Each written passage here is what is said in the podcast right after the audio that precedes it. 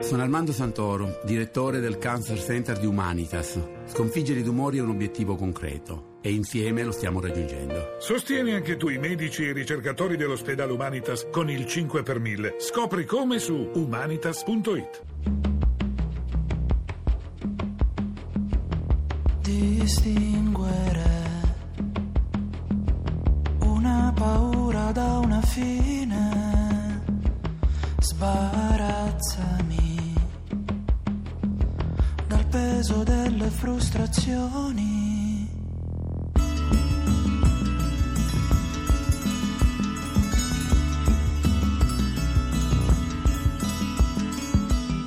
E smetterla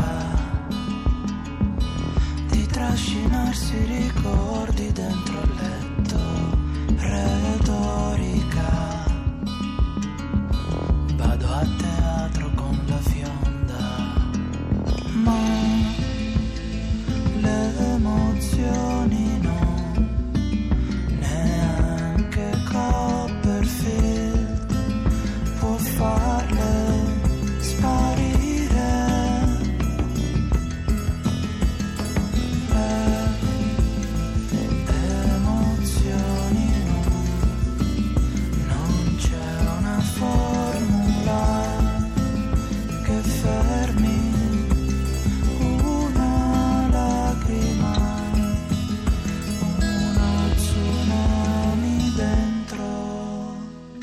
Lorenzo Urciullo in arte Colapesce ha esordito nel 2010 con un EP intitolato proprio Colapesce. Poi nel 2012 è venuto l'album Un meraviglioso declino che ha vinto la targa Tenco come migliore opera prima. È uscito da poco il suo secondo album che si intitola Ego Mostro. Bene, oggi Colapesce è qui, è qui a Viasiago nel nostro Scuola Pop all'interno della Lingua Batte per parlarci di quest'album e anche per farcene ascoltare qualche pezzo grazie al contributo del tastierista Alfredo Maddaluno. Lorenzo, qualche settimana fa abbiamo avuto ospite Carmen Consoli.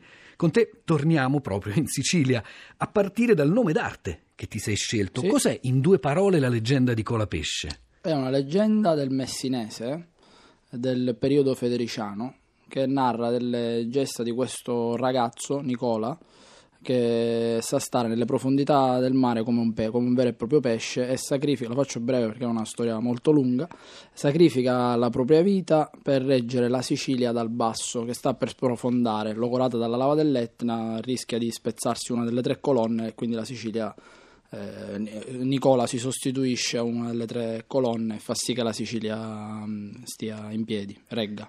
Questa atmosfera legata proprio al mare c'era molto nel primo album. Penso a una canzone come Talassa. Sì. Pescavamo con gli scheletri d'ombrello e ti giuro non sentivo mai la pioggia, mangio pesce azzurro come i tuoi occhi, guardo il cielo come l'acqua dopo la tonnara. È una fonte di ispirazione, come definirla? Mediterranea, c'è anche questo titolo greco. Sì, sì, tra l'altro questo brano è particolare perché è la colonna sonora di un documentario, eh, Talassa, Uomini e Mare. Ho tradotto dei discorsi di, pescato- di vecchi pescatori siciliani e li ho tradotti dal, dal siciliano all'i- all'italiano e ho fatto poi un, um, un cut di tutta una serie di cose, dei discorsi e ho montato poi Talassa, quindi molte strofe sono prese da- da- dai pescatori.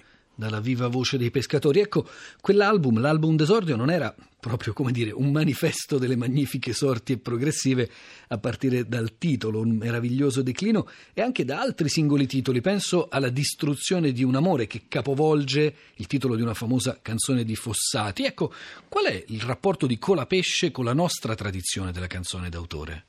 Ma molto intenso, ascolto tantissima musica d'autore italiana, eh, fra i miei preferiti c'è Battiato, ovviamente da, da, da buon terrone, eh, Dalla, eh, Battisti dal punto di vista musicale forse alla fine è il mio preferito. Si in- sente in un po' dal modo di cantare questa Ah, cosa grazie. di Battisti Grazie, un bel e complimento. forse anche da qualche cosa che riporta a Pasquale Panella, anche quel malamore ricorda certe canzoni Sì, di Panella sì, per. Enzo Carella, Sì, no? Panella è uno forse dei miei autori preferiti in generale, che ha scritto mm, il bellissimo disco di Carella, anche Enzo Carella, il primo credo, Sì.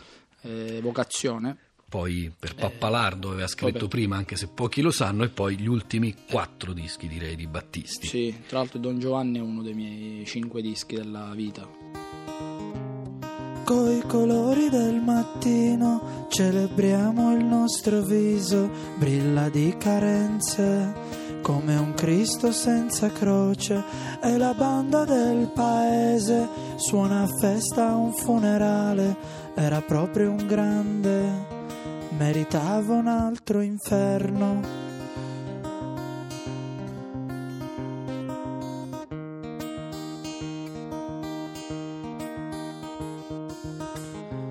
Specialista in autoscatti, non c'è scampo per il cibo, è già condiviso. Ancor prima di mangiare, mi compensa la papaya, le difese immunitarie, giusto prevenire la necrosi cellulare.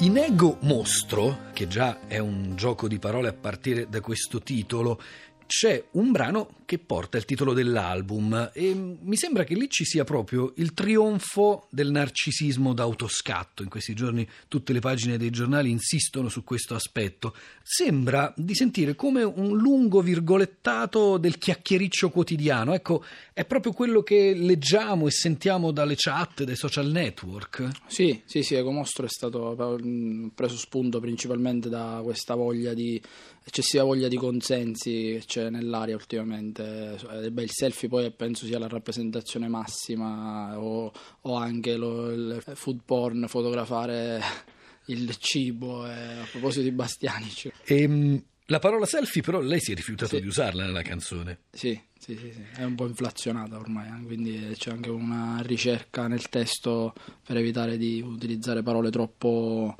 eh, in uso, cito la papaya, insomma, faccio altre... A proposito di costruzione del testo, nell'album precedente c'era un certo gusto per le citazioni, però non è che qui manchino. Eh, c'è Harold Pinter, c'è Gesualdo Bufalino. Ci vuole raccontare un po' di questa capacità, di questo gusto per la ripresa di testi d'autore? In realtà, più che rispetto a un meraviglioso declino che era più mediata la, la, la citazione, eh, stavolta è stata un po' più naturale. Eh, Bufalino è uno dei miei autori preferiti. E la frase che riporto è una citazione sui tondini d'ebano, che lui definiva gli occhi come dei tondini d'ebano, ed è tratta da, da un suo libro che si intitola Argo il cieco, molto bello. Di Pinter cito un leggero malessere e, e chiude anche la frase che chiude poi il disco. Con un leggero malessere riconquistiamo la bellezza perché il disco è come chiuso tra due parentesi, tra un breve pezzo d'entrata e un breve pezzo d'uscita. Sì, c'è un intro e un outro. Eh, che inizialmente era un unico brano e poi ho deciso di, di, di dividerlo e, e, fare un intro, appunto, un, un brano di chiusura che è, l'intro dentro la bocca dell'io estraggo il dente, crolla la mia integrità e poi, poi racconta tutta la storia del disco. Il disco è come se fosse un vero e proprio concept. Si sente nei suoi testi una grande cura, un'attenzione particolare alle parole, direi anche di più alle frasi, al loro ritmo. Quanto le costa questo lavoro e come procede per arrivare a questo risultato? Sono lentissimo a scrivere. E, infatti è un meraviglioso declino uscito tre anni fa, non a caso. Eh, negli ultimi tre anni ho lavorato alla stesura di queste canzoni ed è difficile trovare la musicalità e il, trovare un giusto equilibrio semantico, musicale nelle canzoni perché magari nel cantautorato classico è più semplice, uno racconta una storia con, una, con, un modo di cantare che più o meno si ripete, invece essendo legato molto alla canzone pop eh, mi piace molto la melodia e quindi trovare il significato in equilibrio con una bella melodia eh, eh, richiede un lavoro più lungo e più certosino come se fosse una vera e propria opera di artigianato. La sicilianità si avverte, è fonte di ispirazione, ma non entra linguisticamente nei suoi testi. Non mi sembra ci siano parole o frasi dialettali. No, dialettali no, però dei riferimenti diretti alla Sicilia, a dei luoghi in particolare, sì.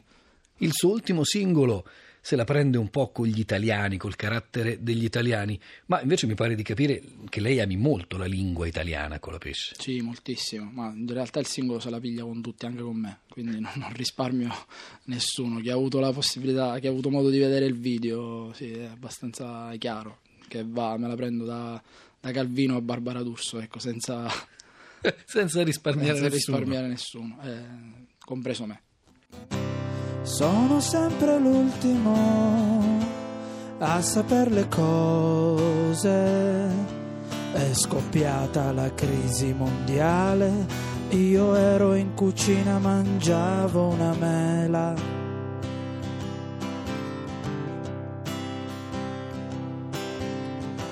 Congratulazioni a voi, ma che bel bambino. Insegnategli ad essere onesto, che i furbi combinano solo casini.